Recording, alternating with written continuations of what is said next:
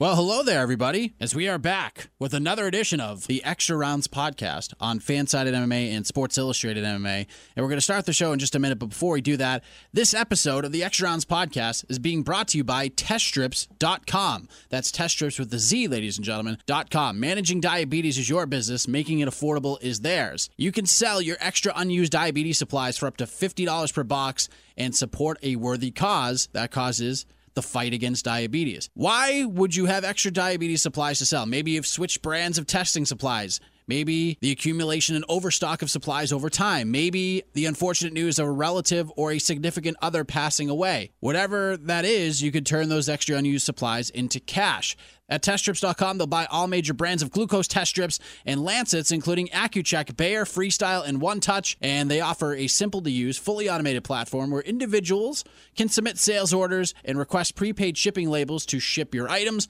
Once the package is received, they will send payment within 24 hours via business check or PayPal. How about that, ladies and gentlemen? They will then take those supplies, they will resell them online at significantly reduced prices, sometimes up to 80 to 90% off pharmacy prices. They do that because they don't want these supplies to go to waste or expire, and they want to create a more affordable market for those who are not covered by insurance. What a company this is. You can learn more by going to teststripz.com, teststrips with the Z.com, or calling 855 strips with the Z1. That's 855 strips 1. Teststripz.com, Better Business Bureau accredited A plus rating for over five years. They are affiliated with the American Diabetes Association. They support the Wounded Warrior Project, and they have partnered up with one of the biggest sports radio stations in the country, 98.5 The Sports Hub in Boston. Test strips with the Z.com. Sell your extra unused diabetes supplies for up to $50 per box and support a worthy cause and support a just a fantastic company. Now, let us start the show.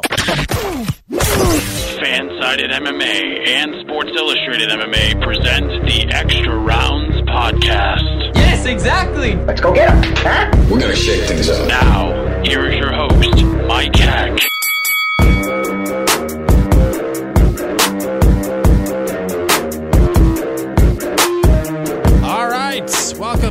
Extra Rounds podcast on Fansided MMA and Sports Illustrated MMA. My name is Mike Heck.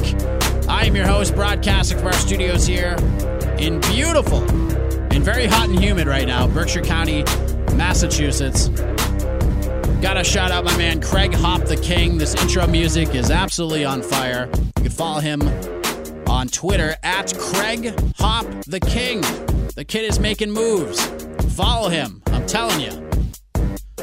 First of all, I just want to say thank you to everybody for all the great feedback from our relaunch show last week. The kind words were seen, they're very much appreciated.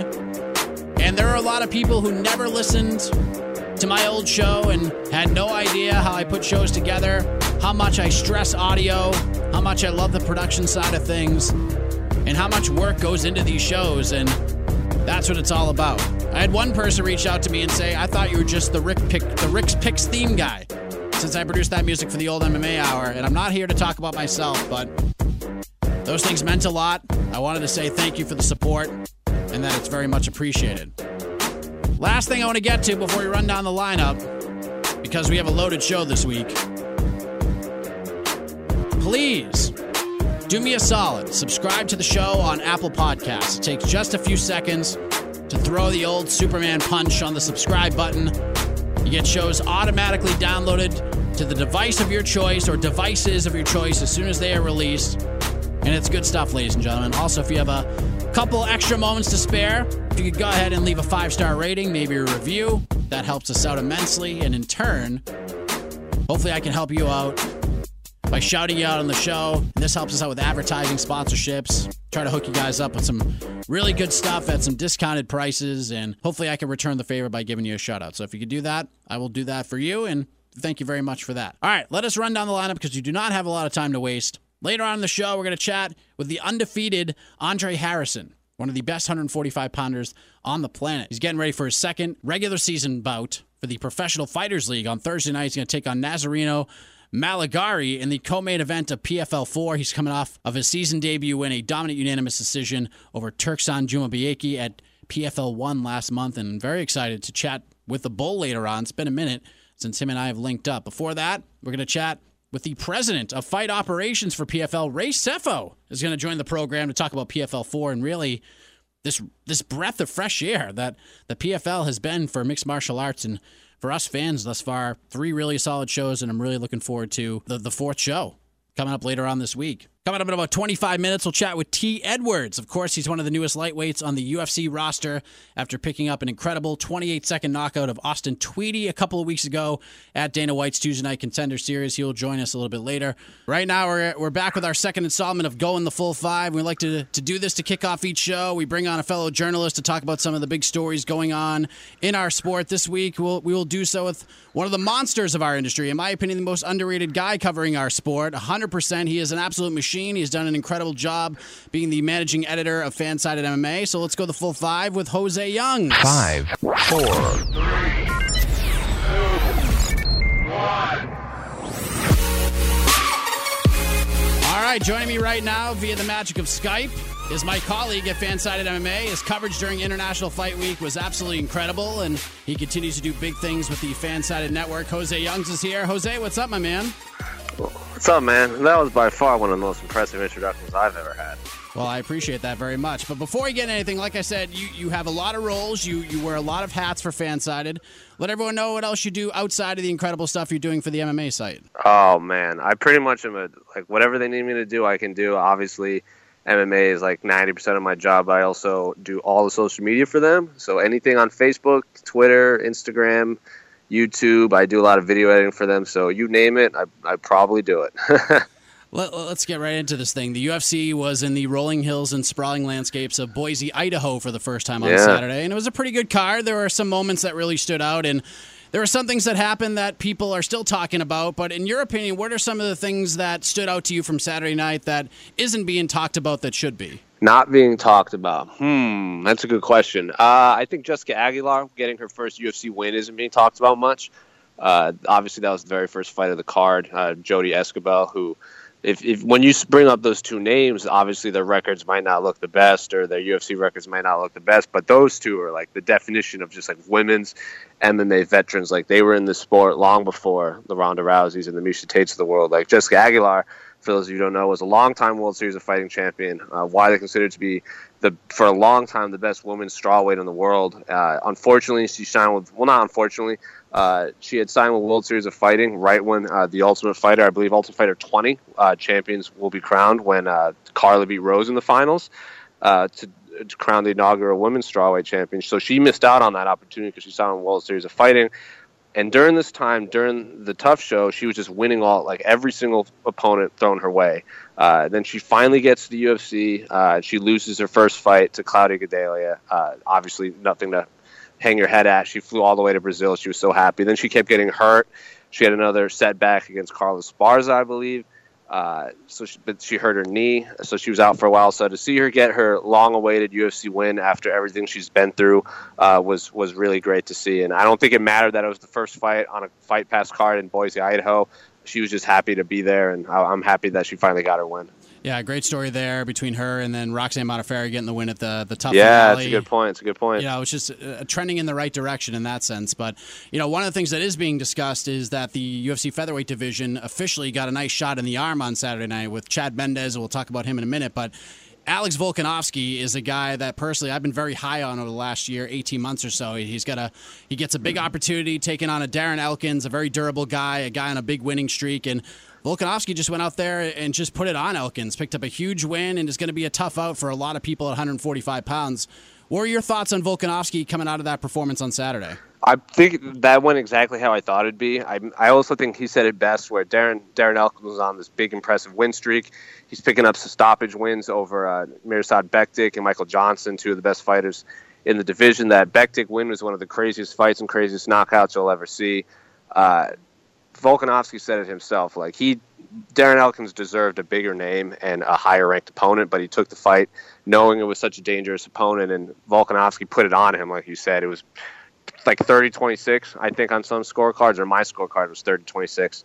Uh, so it was. Uh, it was it was an absolute beatdown, and he called out Chad Mendes. Like uh, I would love to see that fight. I think that I, it wouldn't make sense. Darren Elkins is an ultimate fighter, uh, the ultimate fighter, team alpha male fighter. Chad Mendes obviously has ties to Team Alpha Male. So if, if Volkanovski wants to go on this Team Alpha Male hunt, I'd be about it because there's a lot of exciting matchups right there. Yeah, kind of, kind of circling back to what you just said. Volkanovski did call for Mendes, and I know our guy Spencer Kyte in his matchmaking article on Fansided, uh, following the card, agreed with that as well. So is that is that in your opinion the fight to make, or is that too big a leap right now for Alex? I, I think it's a good time. Uh, Ch- Chad Mendes did get that stoppage win over Myles Jury. Myles Jury also hasn't been the most active fighter around. He took a lot of time off uh, between losses. So maybe if he wants a more act, if he wants a bigger test against someone who's just as active as him, dangerous opponent. Uh, Ch- I think Chad Mendes just wants to fight. I don't think he wants uh, like he's been out for two years, obviously with the anti-doping violation because uh, of that skin cream. I think he just wants to fight. Obviously, in the past, he'd want like a top five. Give me like a top five opponent. I want to get to the title. But after being out for two years, I have a feeling Chad Mendes just wants to get in there as much as possible because he misses the competition. Uh, he's not going to get a title shot anytime soon, especially after getting knocked out by Frankie Edgar and Conor McGregor and losing two fights to Jose Aldo. So if Volkanovski wants to test, Chad Mendes wants to fight, I think it makes perfect sense. And then Volkanovski did his job at the end where uh, he called out Chad Mendes for his uh, failed drug testing. I don't, I, I don't think like he cheated, blah blah blah. He took something, so he's doing. He's doing the, the trash talking already, and what the fight fight night wasn't even over. So yeah, I love that fight. Yeah, and, it's funny because he's been saying over and over again, and he, we even did a feature on him for Fanside, is that he's not a big trash talker. He's he's not going to be a headline maker with, with things that he says, but he did call out Chad and said what he said. But having a guy like Volkanovski, like he'll he'll call out specific guys, maybe take a jab here and there, but he's not, you know, a McGregor or anybody like that. Is it kind of refreshing to you that he's not a, a gigantic trash talker and that he wants his performances to do the talking, or do you think this could kind of hinder him from getting these bigger fights with the top guys in the division? I think it, it's going right along with the trends you're seeing a lot of uh, MMA. Obviously, for a while, uh, we had the Connors and the Colbys, and like they, they really took it on, and the Chael Sonnens, they took it upon themselves to like make their name in the headlines, is what they said. I mean, Colby Covington talked himself into an interim title fight and won, so it worked out for him. But then you have guys like Mirsad Bektic, Curtis Blaydes, Volkanovski, Volkov, like like Robert Whitaker is the middleweight champion. Like we have these guys that aren't talking trash and they're winning and they're getting them they're getting those title shots. And then it's like Max Holloway said Max Holloway is another example. Don't ask for the money fight become the money fight. And Max Holloway's won so much that people now want to watch him fight.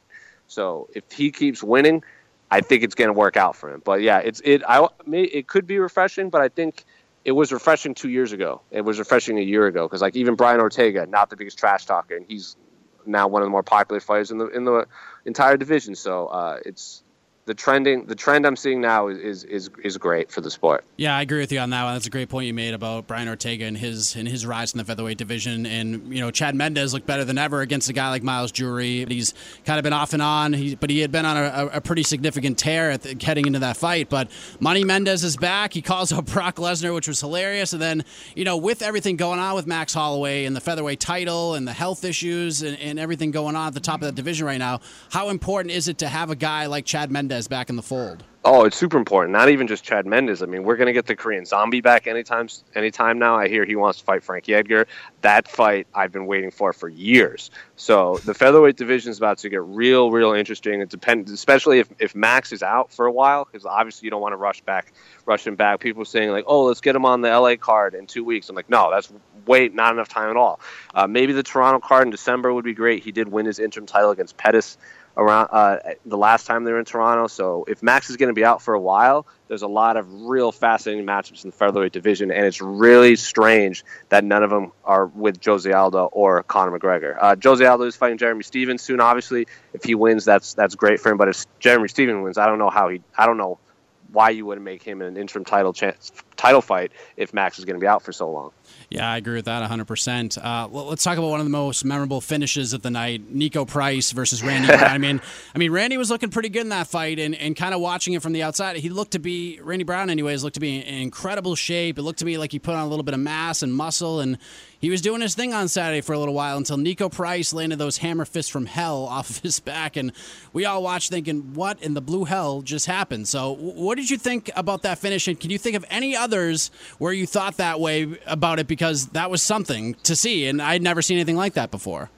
That was the most bizarre knockout I've seen in a very long time. I think he's only the second fighter to ever finish an opponent off his back in the UFC. And the last one I think was an up kick, so he's the first one to win by strikes. uh, outside of fights that I've seen that caught me off guard, obviously Anderson kicking Vitor in the face.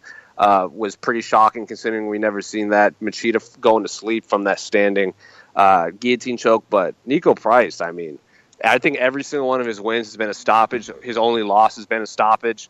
So he's the definition of killer be killed. He really reminds me of like the uh, the Tony Fergusons or the Carlos Condits or the Donald Cerrones, where they're really exciting and uh, unorthodox on their feet, and their their their defense, their takedown defense, is the fact that they're so good off their back that no one wants to take them down. It's the threat of their jiu-jitsu game that keeps opponents from keeping them down. So uh, I love those kind of fighters. It's always exciting to watch. Where even if they get taken down, they're still deadly. And uh, Niko Niko Price is is quickly becoming one of the most exciting fighters in the entire UFC, not just the welterweight division.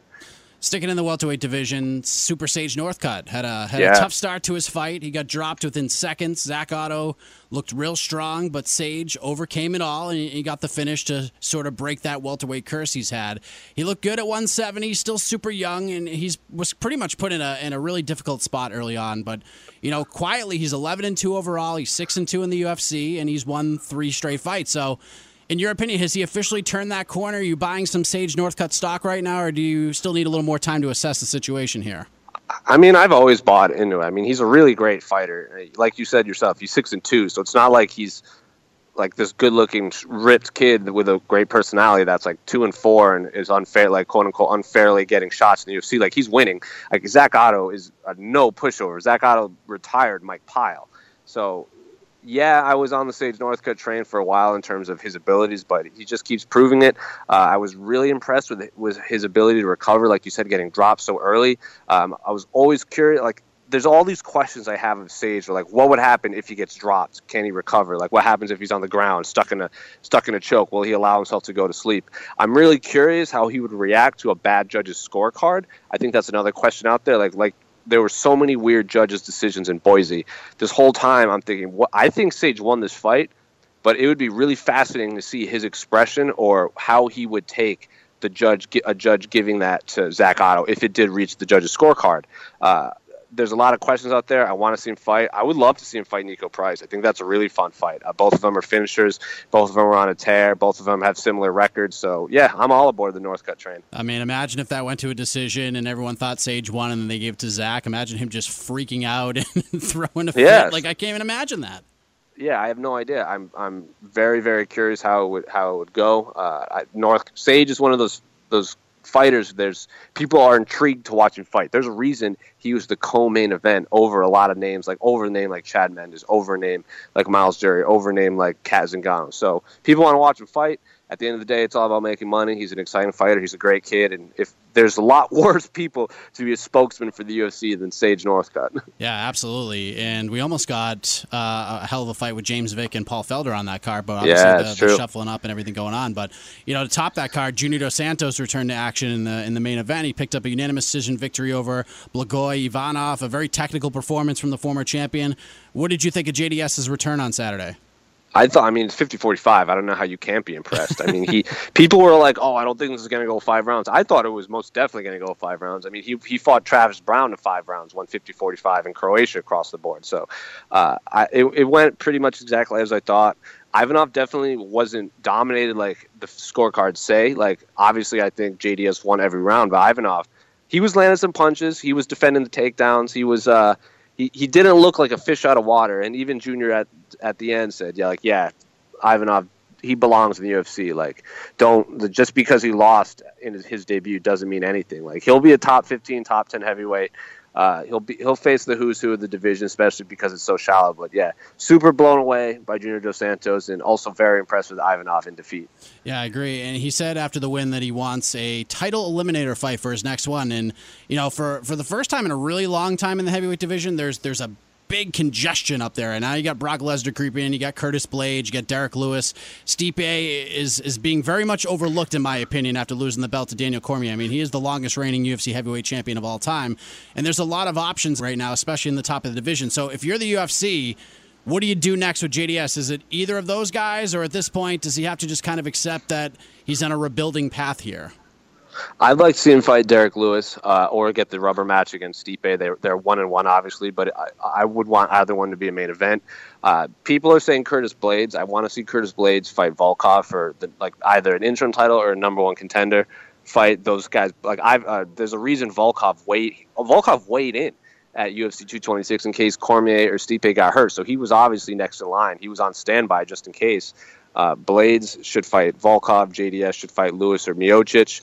Uh, or he could even fight Ngannou. I mean, he, they were supposed to fight in Edmonton before JDS uh, was flagged for a potential anti-doping violation, which he was eventually cleared of. So uh, both Derrick Lewis and uh, Francis Ngannou are desperately in the need of a bounce-back fight, an exciting fight. And JDS, like you saw, is a very, very technical striker. He's not going to be one that play that you you punch first, I'll wait for you fight like we saw uh, UFC 226 between Lewis and Ngannou. So yeah, heavyweight division, like basically throw the top 10 on the board, throw a dart at it, and I'll watch JDS fight any of those guys. we are running out of time here, Jose Youngs, so we'll hit up a couple of quick things before we wrap up. First, PFL 4 coming up on Thursday. We'll have Andre Harrison and Ray Sefo coming on to talk about that. But through three events, I mean, what has been your takeaway from the PFL? Because to me, it has been a, a pleasant surprise. But in your opinion, is it great because it's just great, or is it more because, and this is no offense to, to the PFL, or at least it's not meant to be, is the PFL shining because the expectations were pretty low and I guess inconclusive? What do you think? Uh, that's a good question. I think it's a little bit of both. I keep forgetting that it's sometimes I'll forget it's on. Like I always have it written down or like I have an alert for it, and then I'll get an alert. I'm like, oh, that's right, and I'll turn it on, and I'm always surprised. It's always great. Uh, obviously, uh, there's a lot of great names in it. I think a tournament format people are always much more receptive to. That's why Pride was so popular. The Strikeforce Grand Prix, Bellator tried something similar, but they didn't have the names and the of the of uh, of the professional fight league. I really I really enjoy it. I think Dana White's Tuesday contenders and the PFL have both been pleasant surprises where they always deliver. Even if the fight is boring, like a fight moves, a fighter moves on, and eventually you're going to see the two best fighters. Like MMA, anything can happen, obviously. But by the end, we're going to get the two best fighters. People are in this World Cup fever. They love tournaments. March Madness happened. The World Cup happens. NBA playoff, NHL happens. And now we have an, an actual MMA tournament. I love it. I absolutely love it. Yeah, it's it's been fantastic. And and last thing, Malki Kawa was on Ariel show last week, and we should hear more about this Jon Jones situation pretty soon, and maybe even in the next couple of weeks. So, if you had twenty dollars of supplemental income to throw on how this turns out for Jon Jones, what do you think happens here? Um, that's a good question.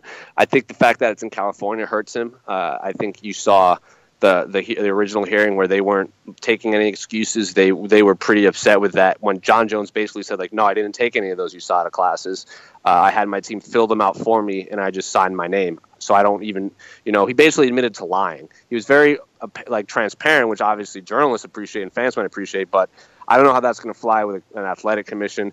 They were pretty upset that yeah, it might not be for a performance enhancing drug, but they were pretty upset for the negligence. Like, you're Jon Jones. This is like the third time this has happened to you. So I have no idea. I think it's 50 50, but I think the fact that it's in California hurts him.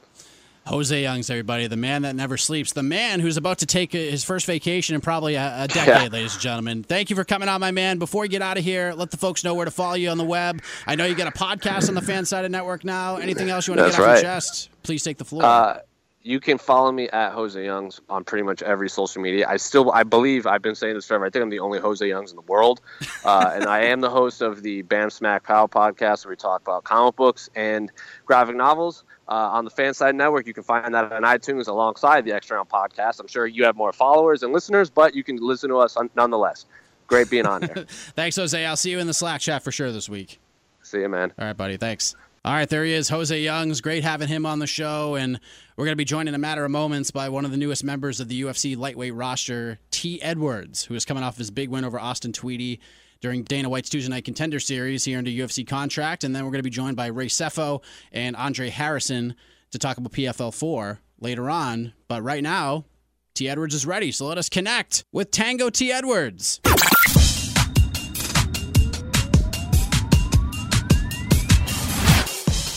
Joining us on the Extra Rounds podcast right now has One of the most impressive performances among a whole heap of them in this season of Dana White's Tuesday Night Contender Series. He knocked out Austin Tweedy in under 30 seconds to secure a UFC contract, and now he joins us on the newly relaunched Extra Rounds podcast. Te Edwards is here. T, how are you, man? Pretty good. How you guys doing? I'm doing great. Can, can I just ask you because I have heard it a bunch in the build-up and even after the Contender Series fight. Do you have a lot of people calling you Tay or messing up the name at all? Haha, yeah, all the time. so look at you. You're in the you're in the UFC now. You picked up that amazing win a couple of weeks ago, and I've talked to other folks in your position before, and it took a bit of time for that all to sink in. That it's not just a dream anymore to get to the UFC. You're you're actually there now. So a couple weeks later, has it sunk in what you've accomplished here? Uh, yeah. I mean, it sunk in like immediately. It wasn't. It wasn't this like you know hoping and wishing like dream come true. It was it was always a part of the game plan. It was you know on the list of things to accomplish. We had a time frame. We had you know goals and how we were going to execute it and how we were going to do it. So uh, it's all going according to plan. So we, as soon as it happened, you know, uh, the knockout went according to plan. You know, the talking to Dana afterwards. You know, all the marketing, everything is you know just the way you know we wanted it to happen. So uh, yeah, we're ready to keep the ball moving and go on to the, the next part of the plan. when I talk to somebody for the first time, I always have sort of a rite of passage question because I love these stories. They're always different, they come from different places, and I feel like the beginning of fight psychology and fighter mindset comes from the decision to get into the sport to begin with. So, how did this journey begin for you, and what made you step into the gym for the first time to pursue mixed martial arts? Um, the journey started, uh, I want to say, about half a year after I finished up wrestling in college. Uh, national tournament, my senior year. It didn't go as planned. Uh, I got hurt about two weeks before uh, NCAA's. Uh, tore my LCL. You know, had a real bad tournament. Came in as like the number 10 seed, projected All American. Um, you know, and just you know, kind of blew it. Injuries and you know whatever else um, that got in the way. So uh, I was kind of burnt out after that from uh, from competing. Kind of want to take a break. I took about six months off the gym I was working at. Um, had an amateur MMA team that trained there, so uh, started rolling around with some of those guys, just jumping in to just you know kind of stay competing, give me some motivation because just working out with no uh, you know no destination was kind of getting kind of boring. Uh, started rolling with those guys. Realized I was kind of good after picking up a few things. Some guys said, "Hey, you should try amateur fight." Uh, took one a few months after that, and I beat some like hot shot local kid in like 30 seconds. uh, quick knockout, and uh, they're you know considered doing it pro. Um, talked to some guys you know back here in Arizona that I knew from college. Decided to move back out and uh, you know try to make a career out of it, make a, a real run at um, you know doing it long term. This sport unlike most, I mean, there's always evolution in, in, in, big time sports, but this is different. There's always constant evolution. Things change all the time. There's so much to learn. Confidence and self belief are just gigantic in mixed martial arts. As you're training, you're getting this fight experience, you're going through the ups and downs of it all. Was there a point for you when it all just clicked for you and you knew you'd be off to the races? Um, I mean, early on, I mean, I've heard from coaches and teammates that I had like a lot of potential um, to get things done and I, I could really be good at it there was just a lot of obstacles in the way um, from like finding different training gyms, um, you know, trying to find fights, trying to just be consistent with my training, uh, trying to be well-rounded in something that I thought would uh, do well in the UFC and in the sport. And uh, my background in wrestling is is great, but you know, let's be honest, fans don't really like to watch wrestling matches. People like striking, they like uh, you know, brawl fights, and they like knockouts. So I had to really try to hone in on those type of skills if I was going to be, uh, you know, where I wanted to be. I just didn't want to just, you know, compete and wrestle people to death and, you know, make a couple paychecks and be done with it. I wanted to really be memorable, really put on good performances, something that you could, you know, go back and watch for years and years, like those fights, you know, from 10, 20 years ago that we still love to, you know, replay and highlight because they were so good, even, you know, physical sport has changed. So that's kind of what I was working on. And um, once that kind of started to come together, I got with like a real good team here at the lab they kind of helped me fix any gaps that I might have had in my game. Then it came became more and more apparent that like I'm, I'm a really bad matchup. People, I mean, I'm really dangerous in a lot of positions, and I can really do a, a lot of damage once we get to the big show. You've won now five in a row. You had that nice win over Brandon Trujillo back in September, which would end up setting you up for this contender series opportunity. When did you get the call that you had this chance to fight in the TUF gym and potentially earn your way into the organization? Um, I think it was early February. We were trying to find some fights after we got that the local one here. Um, we had a couple organizations, um, a couple international ones that were you know doing some you know short contracts, you know two or three fight deals. Um, and since we were having a hard time getting fights and getting guys to not pull out and not back out of fights, we were kind of going to take what we could get just because it was you know consistent money and consistent competition. Um, so we were actually right about to you know sign with another promotion when we got the offer for the contender series, and then it was like, oh, like perfect. It couldn't be any more of a of a perfect setup. Like because we knew, you know, if we get on that, I just need to get in front of some people, get in front of Dana, kind of show them what I had. Because you know, if you've seen the highlights or you've seen the film, like everyone kind of sees that I have potential and that I'm good. It's just being in front of the right people and getting them to see it, which is hard when there's a thousand other fighters in the world trying to get noticed. So this was a, the perfect opportunity to, to, you know, showcase my skills and personality, you know, marketability, all that stuff, like up close and personal with uh, the head honcho. So I was like, all right, perfect, let's train. Um, we looked at Austin. We honestly was like, this is a perfect matchup. He's a, uh, you know, a Midwest guy, hasn't fought a bunch of super tough competition, nothing, you know, that I was bringing to the table at least. And, um, you know, he wasn't amazing on his feet. So I was like, oh, man, this is an opportunity to, you know, put on a highlight reel. Um, and then, you know, make a day of it. So that's, that's, what we planned, that's what happened. So it was a perfect opportunity. Personally, for me, as someone who covers the sport and, and, is a fan of the sport, the Contender Series is just one of the greatest things that has ever happened to me and probably a lot of other people. Did you get to watch the, the first season of Contender Series before heading into this fight? Uh, the only one I watched was when Sugar fought because he was her teammate. Uh, I watched that one and I saw Kyler fight um, like last year. Other than that, I don't really watch a bunch of the other fighters in competition. I've seen some highlights on social media uh, you know, I wasn't like terribly impressed. Uh, you know, so yeah, I kind of watch our teammates. That's about it. Do you kind of feel like it worked out better? And I know hindsight is what it is right now because you delivered in spades a couple weeks ago. But in a way, you know, learning from Sugar and learning from from some other folks and kind of watching those highlight videos, did it work out better being on the second season so you could kind of see and learn how it all worked and get a better scope of things and what Dana, Sean, and, and Mick Maynard were looking for? Um, yes. Uh, I think it, it was more about the the presentation that we got to have instead of um, guys like Drakkar that kind of just got the the call right to the UFC. We had time to you know be on the show, build up some you know hype, um, you know be seen, and then you know kind of get that following that you get when you people you know do the TUF show and they do the, the contender series. You kind of get more opportunity to, to be seen and make more of a name for yourself than you usually do if you just get like a short notice call up and you know you're, you're a replacement for somebody else. So I think that definitely helped out, um, you know, through social media and whatever else to really help us be seen and then uh, get time to prepare to get the highlight. Once we got the highlight reel, of course, you know, that can go viral and that can give us a, a better chance of getting the contract that night or, you know, just getting, uh, you know, better fights set up in the future, or like main cards and, and uh, you know, co-headliners instead of just being like a you know a prelim or fight pass guy. When the the fight between you and Asa was announced, most people who cover the regional scene and consume all these different products, they were very excited about the matchup. They thought it was going to be an instant classic between the two of you guys, and obviously you kind of put the kibosh on those talks really quickly in that fight. Were you surprised that it went as as easily as it did for you? Kind of, not really. I thought it would go one of two ways. I thought both were going to you know end in me winning pretty dominantly. Um, but just keeping an open mind, I kind of anticipated him coming out a little more aggressive, just because if I thought if they had done their research, they would see that you know kind of standing in the open wasn't going to be the best idea. So I, you know, if, if they're really objective and honest about his striking, they would have been like, hey, this is not a good battle to do on your feet.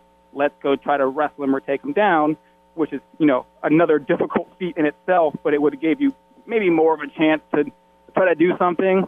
I mean, if you get taken down, you get out wrestled. At least you're not on the highlight reel. So um, I thought he might do that, but then in the same breath, I thought you know he might respect the wrestling too much. His cardio, you know, may not have been that great, so he may have tried to try his luck on his feet.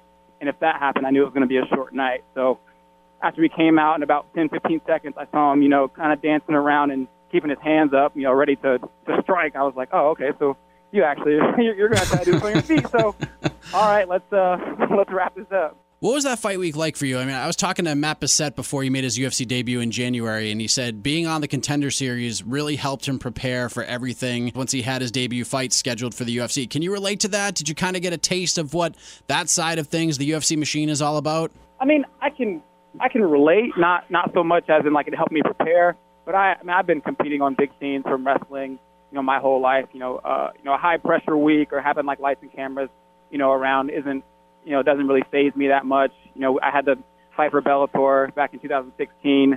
That was like my first like, you know, big, big promotion besides RFA. So I kind of was already used to, you know, seeing all the lights and cameras and all the, the hype behind it and, you know, being starstruck or whatnot. So um, it wasn't too much of a deal. I had a lot of fun. Uh, we talked to some people.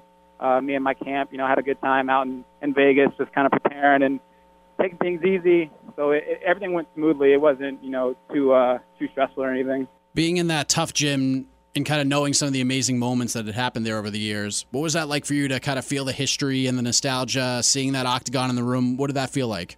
Uh, it was cool. I, I didn't actually go out to the cage before the fight, so I hadn't really seen. oh, that was your first time out there. yeah, besides just like passing through to go back to the locker rooms, I didn't really see it. Um, but yeah, it was. It seemed a lot more. Uh, like tranquil, I guess call it, than um, like an arena. You know, there wasn't a whole bunch of super bright lights, and you know, it wasn't really dark. It was. It kind of seemed like a sparring day. You know, lights were on. You know, maybe a hundred people in the crowd, and you could like hear everything because there's no like extra sounds going on. So it was. It was kind of laid back, honestly. You you landed that big shot early in the fight, and, and you win, and you seemed like you know, you, you kind of touched on it earlier. That was the way you drew it up. It was almost premeditated from the from the strike, the finish, the the pretend signing of the contract. You just seemed like you envisioned it all going down in this specific way. Is that accurate? Yeah. I mean, I had I had a couple different scenarios on which I thought it was going to take place. That honestly was like the number one. Like, okay, if we can draw it up in the perfect world, how would this go down? And that's exactly what happened. You know, came out, he decided to stand. He was biting on some level changes, biting on some fakes we caught him with a clean, you know, one hitter quitter. It was a walk off. We didn't have to throw any extra punches to finish him. We immediately found Dana, you know, gave the camera something to, you know, to record afterwards, and uh, you know, called it a day. It was it was clockwork, honestly. I saw in a in a post fight interview that there were times that you were ready to walk away from the sport because you are a dad, you, you have to pay bills, you got to do the responsible adult thing that a lot of us, myself included, have to do. How difficult has this road been to get to this point with you knowing this day could come, but it's not a guarantee, as is most things in life, and having to sometimes second guess yourself and wondering if what you're doing is the best thing for you and your family? Oh God, it it was a roller coaster, really. I think I think 2017 I didn't fight at all. I think before we we got that Bellator fight, I think I had like 20 months off without really competing or training consistently. I got that call in like two weeks' notice. I hadn't sparred in like a year. Like I really wasn't, you know, training the way I should be, or like training at all for that, you know, point. Um, it, it really had to just change my mindset. It was on the back burner for a while, but it was it was there enough for me to be like, okay, well, we need to just always mentally be ready, even if we're not physically in tip top shape. We have to always have that like never back down. Like take any fight, we're gonna make the most of it I'm going to, you know, pour everything I can into that moment and hope that it turns out for the best. I didn't have the luxury of training and being like, okay, well, I'm gonna, I, I'm in shape. You know, I'm ready for camp. I get a short notice fight. Guys that are always training have that. Like, you can know that you're always ready if you're always training. With me, it was, you know, I'm not in camp. I'm not really training, but I have to keep the same mindset as if I was. I still have to remain confident. I still have to remain, you know, just mentally prepared to get a call at any given notice and still, you know, be confident enough to take it and, you know, bold enough to still think I can win and still dominate guys. So um, I think that helped me a lot, honestly. Because then when I was in camp and I was training, I, you know, my mind was bulletproof. I was like, oh man, like I get to actually train and prepare for a camp and get my weight down. Like I'm, that's not going to stop me now. You weren't going to stop me, you know, in my mind when I wasn't even, you know, training full time. So uh, I think that mental edge helped me out a lot but yeah, it was a it was a roller coaster for sure of ups and downs. Or okay, you know, you know, and also I'm not you know one of these guys that all I know is fighting. Like that's just the only route I had. Like, I, I had a lot of other you know job opportunities and career opportunities. You know, I have multiple degrees and certifications in sports performance and strength and conditioning, I could have taken, you know, a cool 50, 60k salary and done something else uh, and made another life. But I, I figured I had the rest of my life to do that, to work a regular job, to you know, just be, you know, quote unquote stable.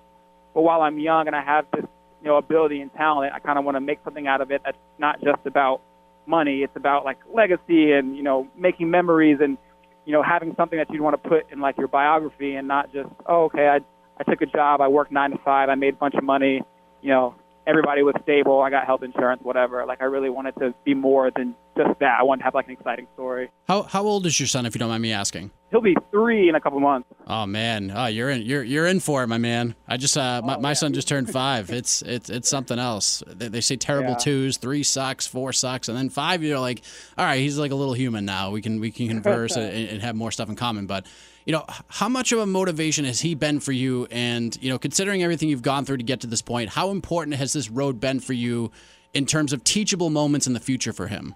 Uh, a lot. I mean, he's he's always been a motivation. Um, more so with just keeping me keeping everything in perspective, like in the big picture.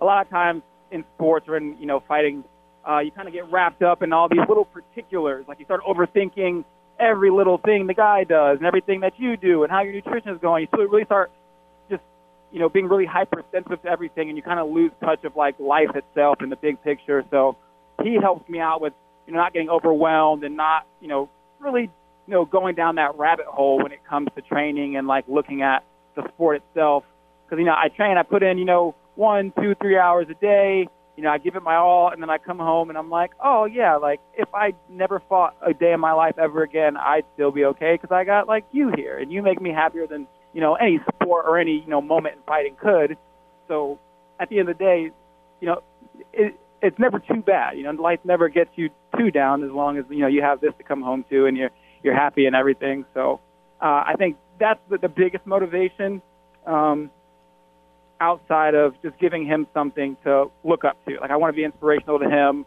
Uh, I want to set like a good example. You know, when he's old enough to kind of you know have more friends and you know look on social media and look on the internet, I want him to see that his dad like you know really put in effort and you know tried to to be great and that'll inspire him hopefully because that's like his his first role model instead of looking toward other people you know like i want to be like lebron or i want to look at these other people that you know he doesn't know personally he'll know me personally who i am as a person and also as a competitor and hopefully i can get him to aspire to be a, a better individual through that That's amazing and very well said there. Uh, uh, You touched on training at the at the MMA lab, and you get to train with some some really high caliber folks. You get great coaches, and I know just from talking to some of the fighters there, the environment, the atmosphere. I mean, it's really something else over there. I mean, you're a fighter, and you got to do what you need to do for you and yours. But there really is this kind of phenomenal family atmosphere there. Like you guys are a team, you guys and gals, uh, you're a unit. What, what is being a part of that team, being able to, to take in the wisdom, the knowledge in such an environment like that? What has that meant to you in your career?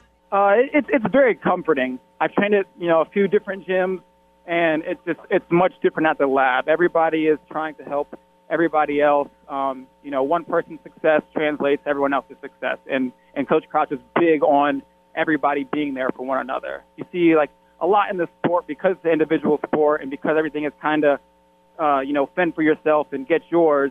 Uh, you see a lot of guys end up kind of training on their own or you know, making their own little fight camp, having a couple guys, or just being, you know, like being the individual, and uh, you know, the team kind of suffers um, because you know everybody's not there all the time. Everybody's not committed to being in camp for everybody else. Uh, and the gyms that do that, you see the ones that are very successful. You know, everybody's always there. You always have at least four or five guys in your weight that are, you know, at the gym, you know, helping you, whether or not they're also in camp. Um, so I think it's been very beneficial, especially for somebody like me who, who couldn't put in the hours consistently. I knew whenever I, you know, I could find time on my lunch break or, you know, late at night, early in the morning, if I go to the gym, I'm still going to have, uh, you know, a good amount of guys on the team that are there to help me get better. And, you know, I don't drive, you know, 45 minutes to the gym, show up, and there's nobody to train with on the only day that I was available to train. So uh, it's definitely very comforting. It's an awesome atmosphere everybody on the team is uh, you know super helpful and uh, you know motivational for everybody else, and you can kind of see that that success just trickles down. It started you know with Ben and you know Effie and those guys that were in the UFC, and then you saw the next generation of guys that you know trained with them and helped them get ready for camp. Then you had uh, you know, Drakkar and Sugar and, you know, uh, like Hot Sauce, all those guys that were, you know, the, the next generation, they had that same success. They got to UFC and they did well. And now you're seeing it, you know, trickle down to me uh, and like Kyler and other guys that are coming up in the in the in the game. That you know, it just it just keeps getting passed down. There's this legacy of you know successful fighters because everybody has that blueprint uh, and kind of that inspiration to look for from the, the guys that have already done it. Now that you are you're officially in the UFC, you've signed the contract. Do, do you have a time frame in which you'd like to make your debut this year, early next year, ASAP? What, what are you thinking right now? Um, I, I definitely think in the end of this year, um, I wanted to do something right away, but I actually got some military orders um, not too long ago for next month. So I'll be out for about uh, a month and a half doing some military training out of town. So obviously during that time I can't I can't do anything because the government you know owns me. um, but yeah, uh, I'm thinking like maybe uh, November, December, end of the year. I definitely want to want to get on one of these cards. Um, you know, on uh, ideally on, on like the main card or something, uh, just so you know we can immediately you know get out there and be seen. Um, like I said before, I have the ability, I have the talent, um, I have the, the marketing skills. Uh, I kind of don't want to waste my time on you know prelims and fight pass where you know you, you don't get to see it. Like why have this good skill set and have uh, you know this exciting style if only you know half the population is going to see it? I'm trying to you know right away let's get something where we can showcase in front of a lot of people and get the ball rolling. What branch of the military are you in? Uh, Air Force now. I was Army. Uh, just recently uh, reenlisted for the Air Force. Well, I appreciate your service. Thank you very much for all that. Oh, thank you for the support. You're very welcome. Um, do you see anybody on the roster you'd like to debut against? Anyone in there you'd just like to mix it up with to, to get your UFC career started? Uh, yeah, people keep asking me. I haven't really honestly scouted the roster to pick and choose. Um, honestly, uh, I'm I'm kind of one of those people that like I'll I'll take whoever's bold enough to step in there. Um, I haven't really had the luxury of picking and choosing guys throughout my career, so you know, whoever is up for the challenge, you know, want to get in there and mix it up. Uh, I like to be exciting. I like guys that strike. I like guys, you know, that are going to want to, you know, put on a performance. Guys that are trying to just, you know, get in there and, and skate by and, you know, get the victory, uh, you know, without actually doing anything. That that's not for me. That's not. If, if you if you're in this sport, you have to understand that it's it's half skill, half entertainment. No one wants to watch people do nothing for you know 15, 20 minutes. That's why you have these, you know, quote unquote great fighters that you know don't get the the credit they deserve because they're not exciting. I I accept that that's how the sport goes, and I'm trying to be exciting. So, uh, you know, anybody that likes to you know mix it up, trade some punches, you know, throw somebody on their head, I I, I can dish it out just as well as I can take it. So. Uh, those are the guys that I'm looking to get in there with. Te Edwards, ladies and gentlemen, the newest addition to the UFC lightweight division. Uh, before I let you go, sir, let everyone know where to find and follow you on the web, social media. Anybody you want to shout out, anything at all you want to get off your chest here, please take the floor. Uh, social media. So I, I just finally changed it. It was Te Edwards, but through uh, a lot of uh, advice from other people, we changed it to Tango underscore MMA. So we got the nickname in there officially. um, as always, uh, shout out all my, my friends and family and coaches, everybody that's uh, been helping me out and supporting me. Uh, it's been a, a long journey, so everybody's been awesome along the way. Um, so yeah, definitely appreciate all those people. Um, yeah, that's all I got for you. Great stuff, T. Thank you for coming on. We wish you the very best. Oh, and I got to tell you this, by the way, uh, Jose Youngs was just on the show, and he wanted me to tell you what up. Jose Young, all right, tell him what's up. All right. Thanks again, T. Looking forward to seeing you in debut hopefully later on this year. All right, boss, I appreciate it. All right, there he is, Te Edwards. Great stuff from him. Someone to definitely keep an eye on in the UFC lightweight division.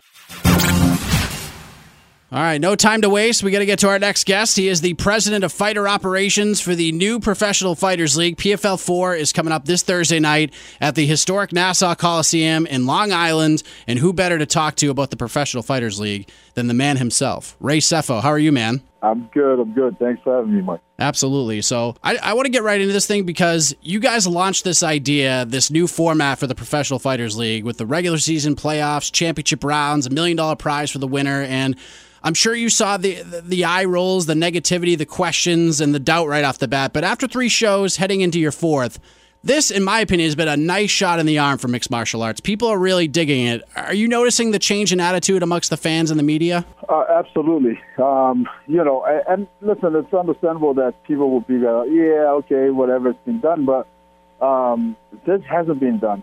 You know, PFL is a new format, and myself and the team.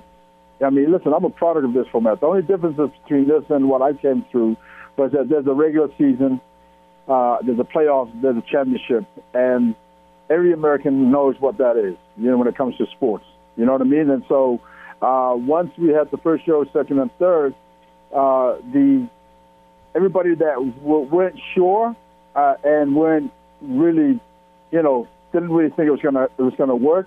It, you know, the feedback has been absolutely great, and um, and also the, the people that didn't really believe in it and now believe in it. So it's it's really good to see, you know, as, as they say, you know, action speaks louder than words, and and so of course, uh, all my fighters, I got to thank every single fighter that I have in my rosters because from day one, these guys sit the bar and they come out and they put it on the line, and every, and it, they just show the world and show me and themselves that they want to be champion at the end of the day, and they want to win that million dollars, plus everything else that made leading up to that uh, championship.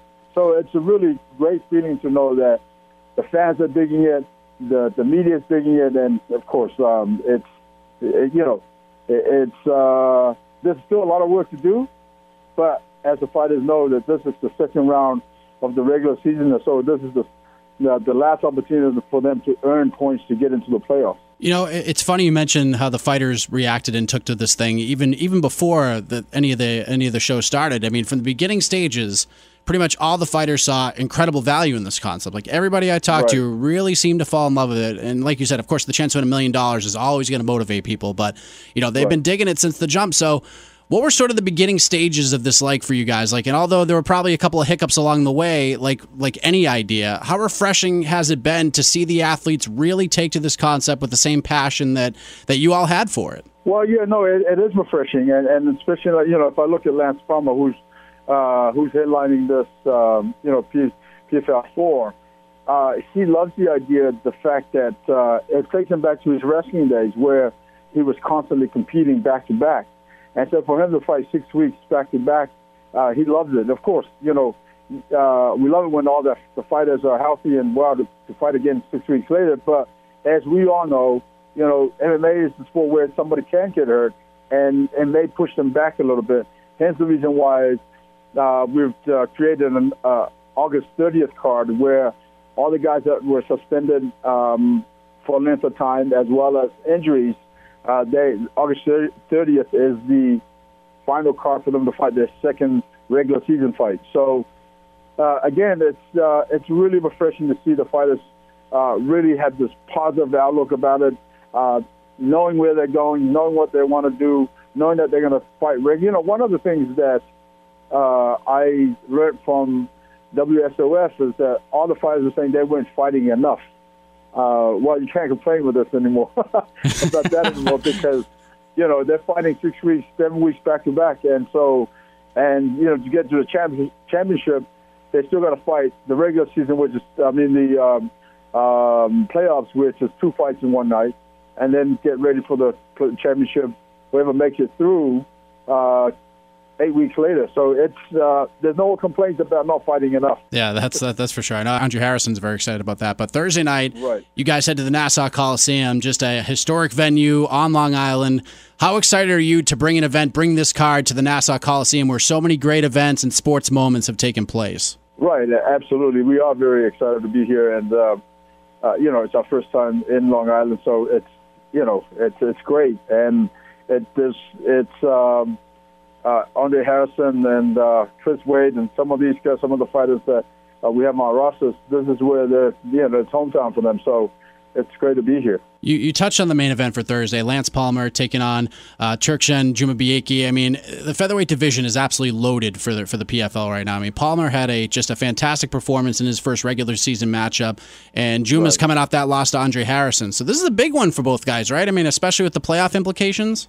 Well, yeah, no, it is. I mean, Juma's uh, this is the last opportunity to try and number one upset um, Lance Palmer, and two end points to get to the playoffs. And of course, uh, Lance Palmer uh, walked away from from the last uh, show with five points, having to finish his opponent in, uh, I think it was the second round. And so, you know, he's looking to uh, come out and, and, and put this guy away so he can earn more points, and that will guarantee him to be in the playoffs. Coleman, um, oh, go ahead. Sorry. You know, yeah, but you know, uh, every like we've said all along, every fight matters. From the guy that fights the first fight on Facebook Watch to the guy that fights the last fight on NBC. So every fight matters. Andre Harrison, you know, he's at three points. His opponent is at three points. So these guys are going to be gunning for it as well. You know what I mean? So every fight that these guys fight, especially now that they're fighting their second or regular season fight, um, this is where it all hangs out. You know, they're going to come and put everything on the line to get to the playoff. Yeah, I, I love this Harrison uh, Malegarie fight. I mean, especially Nazareno having having such a resume. This is going to be his 40th professional fight, coming off that big win against Galvao. I mean, this one has a lot of people talking. Both guys are three points heading into their second regular season bouts. I mean, something's got to give here, Ray. How excited are you for this one? oh yeah, no, absolutely, uh, definitely.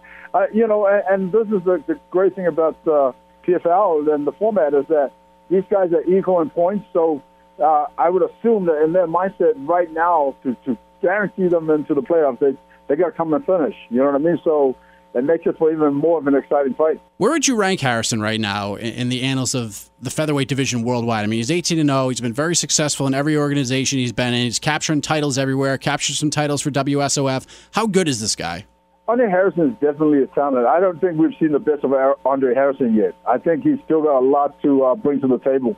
Um, uh, you know, that being said, every fight is uh, it's a learning process, and every fight is an experience. And so, I think uh, you know, as Andre goes into the uh, goes through the season, I think he's just he's going to learn more about the game and how he approaches it even more so.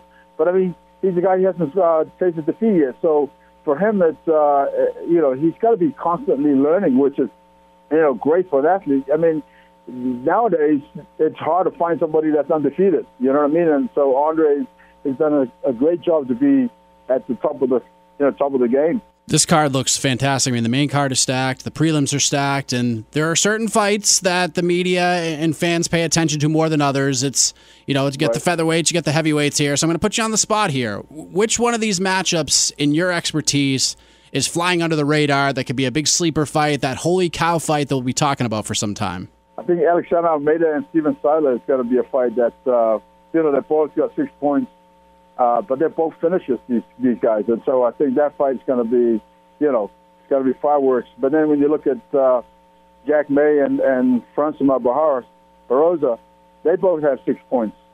And they both came out and, and finished their opponents in the first in PFL one. So I think uh, I'll be surprised if I see the third round in this fight. Um, geez, uh, Dick on the other hand, uh, who's facing Carl Denson, Bakelot uh, lost to uh, Lance Palmer by second round finish in his last outing. So I'm pretty sure he's got something to prove when he gets back. Same as Max Coga. I mean, everybody. This is the, the great thing about this is that everybody has to win or got to come out and put a great performance on uh, to get a win to get to the playoffs. And so again, every fight matters.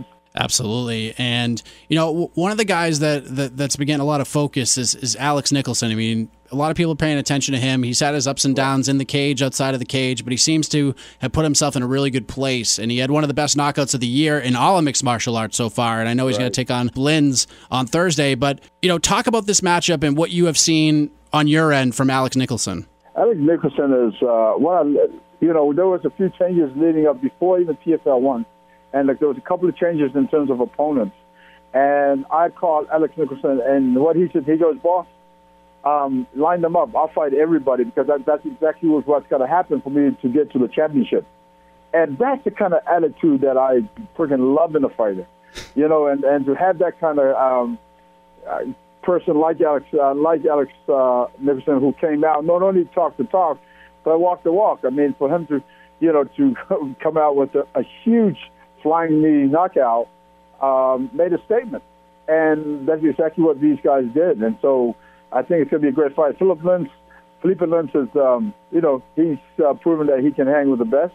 So Um, now that he's at heavyweight, we'll see we'll see what happens. But he's got a huge opponent in Alex Nicholson to uh, you know contest with. So, just to kind of talk about what we touched on earlier, th- this is Felipe's first fight of the regular season. So, all goes well, no injuries, anything like that.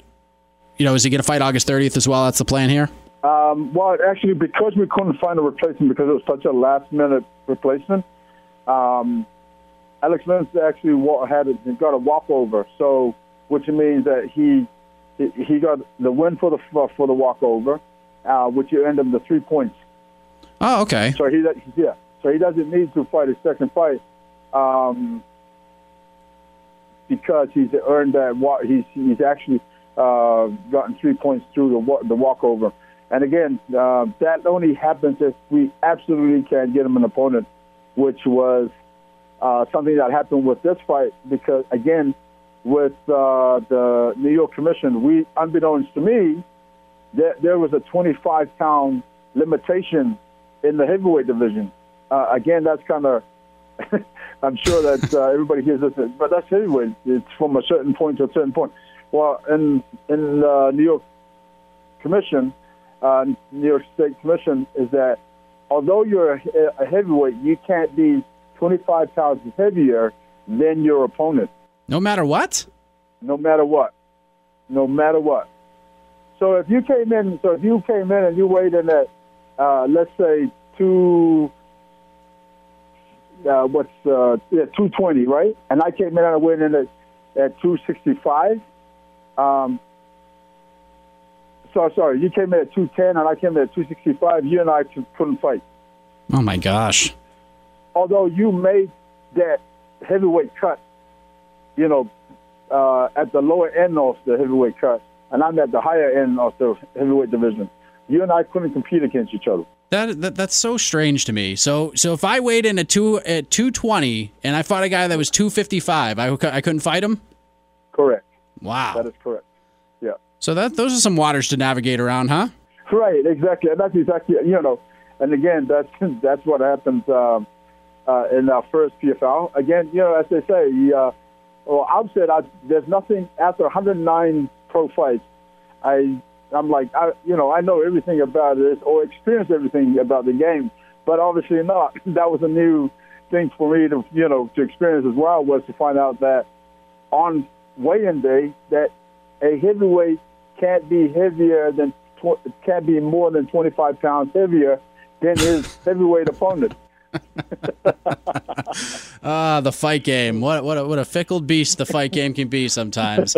I mean, what, one thing that I've really noticed here is, and, and this is kind of a, a thing people were thinking about when when this got released and, and kind of introduced to us is how durable these guys have been. I mean, from what I've seen, at least you know through the media and everything, no one has been seriously injured. No one's had a pull out of any second regular season bouts that I've seen. I mean, these guys really want this million dollar prize, right? Uh, absolutely, and uh, and again, you know, um, the the featherweights and the heavyweights set the bar. And what I loved about it is that the light heavies and the middle and the uh, lightweights responded, as well as the middleweights and the welterweights. I mean, the last show in DC was just absolutely amazing. You know what I mean? I mean, there were upsets there that I didn't see coming. Um, so what happens there is that not only that uh, we get to keep, you know, uh, the stars that we have, but we gain more stars. And so it's really satisfying to see these guys come out and, you know, put it all on the line. It's just uh, the PFL fighters are really understanding the format, really understanding what what the, the what is at stake here. And so um, I, I'm just so excited for round two to happen. Did you get a chance to talk to Ray Cooper III after he beat Jake Shields? I mean, there was so much talk going into that fight about you know Jake and, and Ray Cooper's dad having the the kind of even split through two fights, and then for Ray to have that performance that he had a couple of weeks ago was just something special for sure. So, Oh. you know, did you get a chance to talk to him and, and kind of get a sense of how he was feeling, how vindicated that was for him? No, I, I you know, to be honest, I didn't get uh, much chance to talk to him afterwards. Um, but it was just a electrifying performance on his behalf because, again, we all know what Jake can do. We know Jake's beaten some of the best in the game, and I when I signed Ray, um, it would have been eight months ago. Well, eight months to him fighting, I think. And when I signed him, I you know I watched a lot of footage of his um, but he's knocking people out. And then I also reached out to him. Um, he's the one that asked for Jack Shields. And so I was like, okay, that's a big ask. You know what I mean? uh, unbeknownst to me how uh, good of a wrestler he is. And it wasn't until when the fight happened that uh, Ray, uh, that Jake Shields couldn't take him down. Uh, he was able to sprawl, get around, you know, land his shots, and it was just unbelievable to watch. Uh, I, again, you know, I never expected that. I, you know, I, I saw footage of him how um, I signed him because he, you know, he's a guy with powerful hands, and he puts opponents away. And so, just to see uh, this kid come out and did what he did to Jake Shields, that I have never seen anybody do to Jake Shields, it was just remarkable. And so, uh, found a new star in Ray, and then I think uh, that kid, if uh, if he continues down that path, I think he's got a very bright future ahead of him.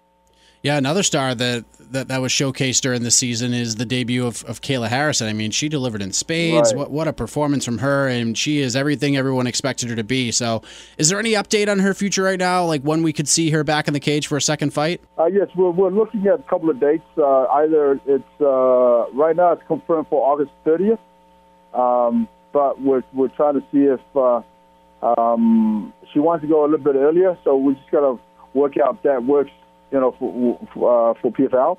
Uh, but either uh, August 16th or August 30th, one of the two.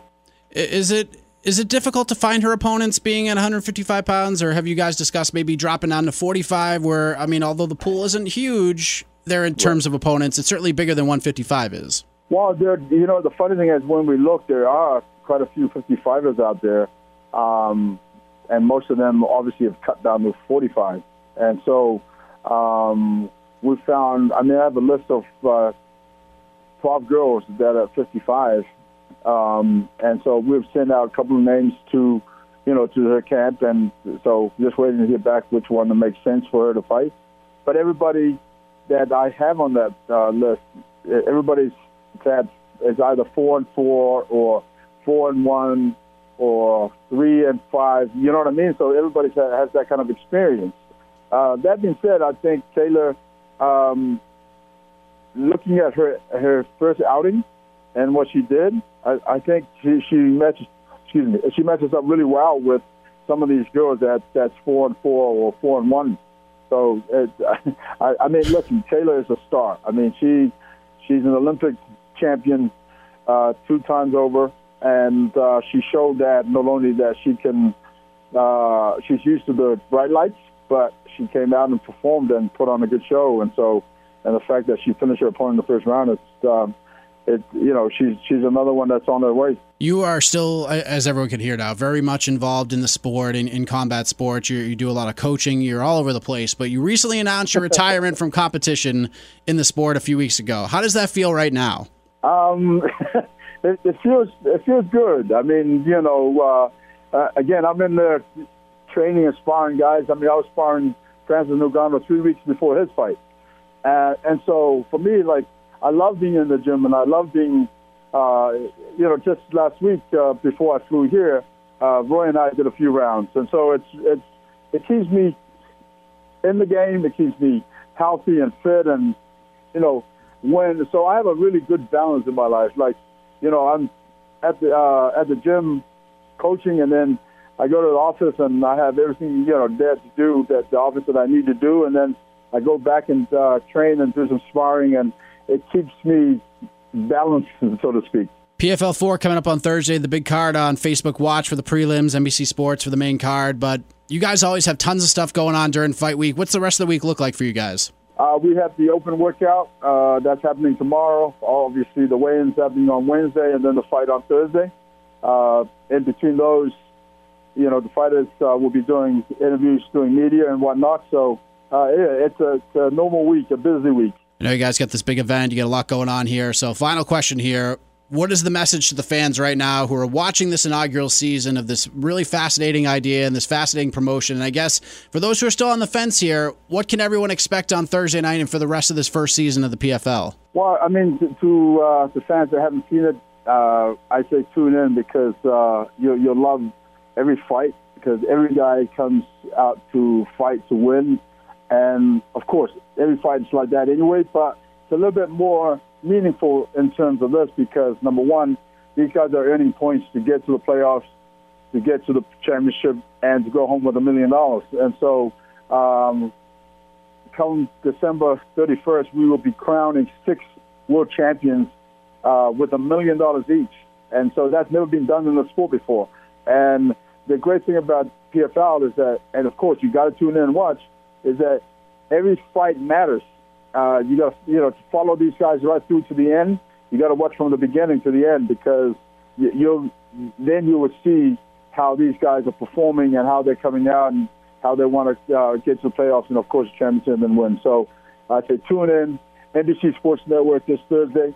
Of course, the first half of the show is live on Facebook Watch, uh, and you won't uh, you won't regret it. Uh, there's a lot of positive positive feedback, and uh, you will you you will also enjoy the show. So uh, tune in. Yeah, it's been it's been fantastic and always an honor to chat with you, Ray. We officially run out of time because we got to talk to one half of the co-main event on Thursday night. But before we let you go, let the folks know where to find and follow you on social media. Anything else you want to get off your chest, man? The floor is yours. Thank you. Um, you'll find me on uh, Instagram, uh, Sugar Ray Sefo, the same on Twitter, and also Facebook. So uh, tune in. Thank you, everybody, for your love and support. All right, thanks, Ray. All the best to you this week and for the rest of the season of PFL. Appreciate it, Mike. Thank you. All right, there he is, Ray Sefo, one of the driving forces behind the Professional Fighters League, and man, what a what what an inaugural season they have had so far, and it looks to continue this Thursday night at PFL four live from the Nassau Coliseum on Long Island. Speaking of PFL four, let's chat with one half of the co-main event of Thursday night's card, and it has been a minute since I have spoken with the Bull, Andre Harrison, who is joining us in the Extra Rounds podcast. He will take on Nazareno Malegarie in his second regular season bout in the featherweight division. Andre, how are you, man? I'm doing good, man. It, it has been a minute, man. I'm glad to be back on. Absolutely. So, before we get into the fight and everything you got going on inside the cage, I was scrolling through Facebook the other day. Are you doing a podcast right now? I saw you and, and Randy Brown hanging out, enjoying some beautiful weather. C- can we call you Andre Harrison, the fighter, the athlete, and podcaster now? um, yeah, man. It, but it's not like a traditional podcast. Um, we just get on there and we just, you know, speak our opinions on on things from a different aspect. You know, a lot of people get to hear, um, you know, interviewers and, and and things like that say their point. You know, so this this would be, you know, different aspects coming from, you know, from the fighters. So I think it's cool. I think it's funny you know, and we have a good time doing it. Whose idea was this? How did this How did this all come together? Um, every time me and Randy get around each other, man, it's always it's always jokes, and you know, we we have fun, and people are laughing, and so they was like, yo. People would say, "Listen, if they had cameras following you guys around for a day, man, they people would have so much material to laugh and crack jokes on." And so, you know, one thing led to another, and we just started, you know, we just started uh, throwing it out there. For those who haven't seen it yet, where, where can everyone find this this video podcast uh, from a fighter's perspective from you guys? You can go on New York Fighting. Go on NewYorkFighting.com and you can see all all the episodes we got. I think I want to say we have about four episodes up. So um yeah, man, you guys can check it out and and you know definitely shoot some feedback. Let us know what you think. If people got topics they want to hear our thoughts on, shoot that out as well. Well, that's good stuff. And hopefully, you guys can check that out on New York Fighting. But let's talk about what you're trying to accomplish right now. Big fight coming up on Thursday night in Long Island. But the headliner of PFL 1, you had that you had a great performance against Tuerxun Jumabieke. You pick up the three points, you pick up a pretty one sided unanimous decision. And I thought you looked fantastic. He was pretty durable in that fight. But how, how did you feel about that victory to set you up for this fight on Thursday? I felt good, man. I thought I performed well. Um, there's a couple um, points during the fight where I thought I could have uh, possibly get the finish, you know, with uh, submission or, or either, you know, even with the hands. But, you know, one reason or another, it didn't get done. Jim was a extremely, extremely tough guy. Like you said, he's durable. And he um he took some hard shots. He fought out of some submissions, man, and kudos to him, you know. And but either way, I definitely still think I displayed some, you know, some good artwork in that fight, man. I, I'm I'm happy with how that went, and um, I'm excited to go on for the next one. When you're when you're competing in in this format, do you have the point system in mind as you're competing? Like, does it change things at all, knowing you get more points for finishes, or you just kind of have the same mentality heading into the fights, extra points or not? Um, same mentality. Um, for me, is you know, um, you first and foremost, no matter what, you have to win.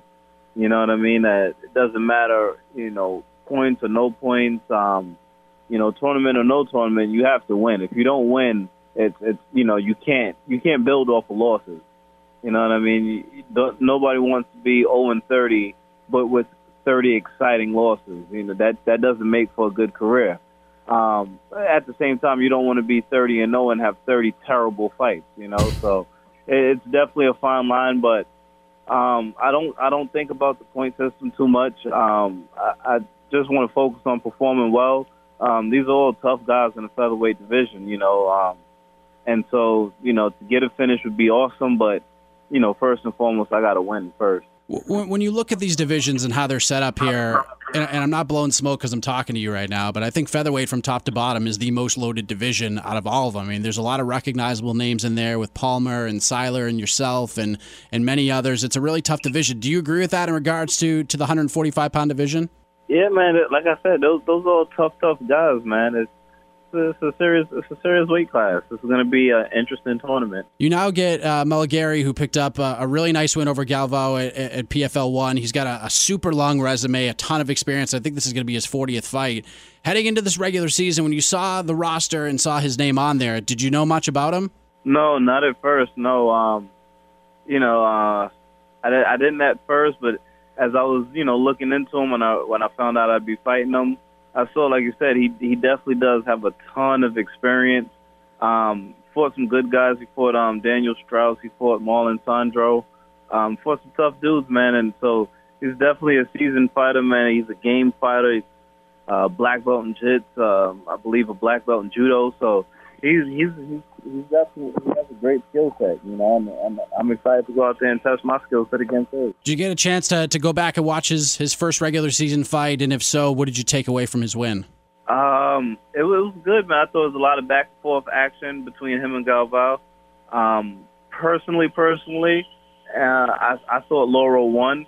Um, when he when Lauro did get taken down, he did get back up to his feet. Um, you know, I, I just you know, I thought he won, but uh, you know, judges saw it the other way, and and you know, it it is what it is. You know, some you win some, you lose some. You know, who, I'm not a judge for a reason. you know, so um, you know, kudos to him, man. I, either way, it was a back and forth fight between two really really tough guys, and um, you know, it, it just made me pumped for the fight. You know, you touched on it that winning is, is super important here, especially with the setup of this season here for the Professional Fighters League. I mean, this is new, it's exciting, it's more of a, of a sporting format, a league situation where every fight has a ton of importance. What do you think of how this is all laid out here? Uh, I think it's laid out good. Like, you know when you're fighting, um, and you know what's at stake. Like, everything is there. There's no, like, um, guessing and, you know, anything like that. And so I, I enjoy that. I enjoy being as active as we are. And um, so for me, this is this is this is perfect. It couldn't be any more perfect. You talk about like what, what it's like being in each fight. You're not worried about the points or anything. But has has this format kind of changed your approach and your preparation in the gym? Like, are you viewing this a little bit differently than most of your fights in the past because there's more to it than just going from fight to fight? You do have to do certain things, perform a certain way to get ahead and get into the playoffs. Um, no, I, I treat I treat every fight the same, man. I treat it as if it's the most important thing going on on the planet at that point in time. You know, because uh, you know, in, in my world it is. You know, I know in other people's world they got different issues and and stuff that they got to deal and cope with. But for me, this fight on Thursday night is the most important thing on the planet. You know, and I got to give it my undivided attention. And um, and um, so that's what I've doing. That's what I've been doing, and you know, I, I think the fans are going to enjoy um, the fight. I think you know we're going to get out there and um, put on a good show for everybody. I talked to Lance Palmer before his first fight at PFL one, and he thinks it's going to come down to the two of you guys in the end. Obviously, it's one fight at a time. You got to win to move forward towards that million bucks, but. In a sport where it's not necessarily a good thing to put too much stock into the future and the end game, do you view it this way as well? That that you and Lance are the guys to beat? Um, man, you I, I've been wrestling since the seventh grade, man. And one thing that I realize is you can't count anybody out. Um, I've lost to guys that I shouldn't have lost to. I've beat guys who nobody thought I'd beat. And so you can't overlook anybody. You can't underlook anybody. Um, you know, like I, I think my mindset, you know, is the way it is for a reason. Um, I'm not looking at Lance as the toughest guy in the tournament, and I'm not looking at you know this guy as a pushover. I didn't look at Juma as a pushover. I think everybody is extremely tough. Everybody's extremely talented, and they all bring their own, um, you know, they everybody brings their own um, skill set to the table, man. And if and if you, I think if you look past anybody, you'll get caught. You'll get caught. You know, you can't look past anybody, and so um, I don't even put myself as the person to beat. You know, you got to worry about the person that's in front of you. You know what I mean? And and shouldn't when I get lined up with anybody, then then I'll worry about them. But for right now, Nazareno, that's the toughest guy in the tournament. That is a great way to approach this thing. And you, of course, are a New York guy. The Nassau Coliseum has been home to a lot of great moments in sports and music and all sorts of different things. How excited are you to, to stay in your home state and have the opportunity to make your own moment on Thursday night? Man, I left the gym earlier today, and I got to the Coliseum in about 10 minutes. And then I checked into everything, and then I came home, and again, it took me about 10, 12 minutes. Like, that's, that's to give you an idea of how close proximity everything is to me. I get messages with people telling me, "Yo, I just bought 12 tickets, man. I can't wait to go." Um, some of the women earlier today in the kickboxing class was like, "Yo, as we were buying our tickets, it was saying this ticket is now sold. This ticket is not sold." So like a lot of people are coming to show out, you know, for this fight, man, and I, I'm excited, man. I think it's gonna be a one hell of a night. I think it's going to be a great night, man. I can't wait, you know. So it's fair to say that Long Island is going to be Andre Harrison country. Of course, man. It's Bull Nation right now, man. it's the year of Bull, man. It's the year of the Bull. If you haven't, um, you know, jumped on that bandwagon just yet, it's not too late. It is not too late to jump on that bandwagon. I mean, for, from from all of our conversations over the past couple of years, you're you're an extremely humble guy. You, you, have a very humble approach to to this to this format. Do you have a prediction for this fight? I mean, do you visualize this fight with Malegarie at the Nassau Coliseum going in a specific way on Thursday night? Um, I'm I'm I oh I, I feel like I'm gonna get like a first or a second round stoppage, man. A second round stoppage, I'm gonna say. I asked Ray Sefo this question, and he thinks you're right up there with the very best 145 pounders on the planet right now. Where do you think you sit in that conversation at that moment, or do you think you want to kind of wait to see how this whole thing plays out before you can answer that question? I have an extremely high belief in myself, and I definitely think that I am the best 45 pounder on the planet, if not definitely one of them. Um, and I mean, I don't know if you can really make the argument against that. Just hasn't been a person that I've came in contact with that I haven't done well against. And so, I mean, I, I train extremely hard. I don't train this hard to tell people that, hey, I think I'm the 10th best or I'm the 12th best. I don't train that hard for that. You know what I mean? I devote my life into this. You know, this this is a life thing. It's not a hobby for me. It's a life thing. Have you given yourself the chance to imagine what it would be like to win that million dollars? Like what you would do with that money? Like what that would do for you? Like, do you think even a little bit about that, or do you have that sort of just Bill Belichickian New England Patriots mentality where you don't look that far ahead? It's just a day by day thing. It has to be a day by day. It has to be. You know what I mean? If you if you look too far in front, you might not see the the shot that's right there. You know, so I don't I don't want to I don't want to sit up there and focus on that million dollars right now, and you know I'd rather focus on you know the payout that I'm getting right now is pretty good, and I'm enjoying that. So I'd rather enjoy that right now, and you know when we get there, we get there. You know, for right now, I'm I'm happy and I'm comfortable where I'm at you know things are going good for me, man. This is this is a good year for me. I would agree with that. It's been a it's been a really good couple of years for you, and I know you have a fight to prepare for in about 72 hours against Nazareno Malegarie, and I appreciate you jumping on here, man. Before we let you go, let the folks know where to find and follow you on the web. Any shout outs, sponsors, anything you want to get off your chest, man? Please take the floor. Dre, follow me on IG at Dreadable MMA 145. Um, you can catch me on Facebook and Twitter at Dreadable.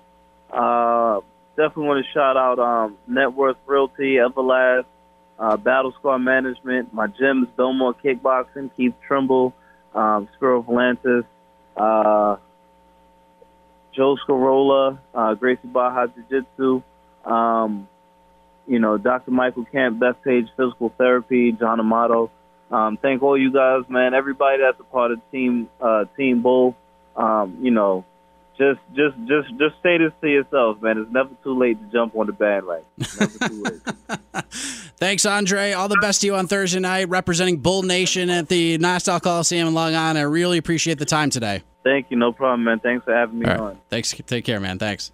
All right, there he is, Andre Harrison. Everybody, eighteen and zero. It's hard to argue.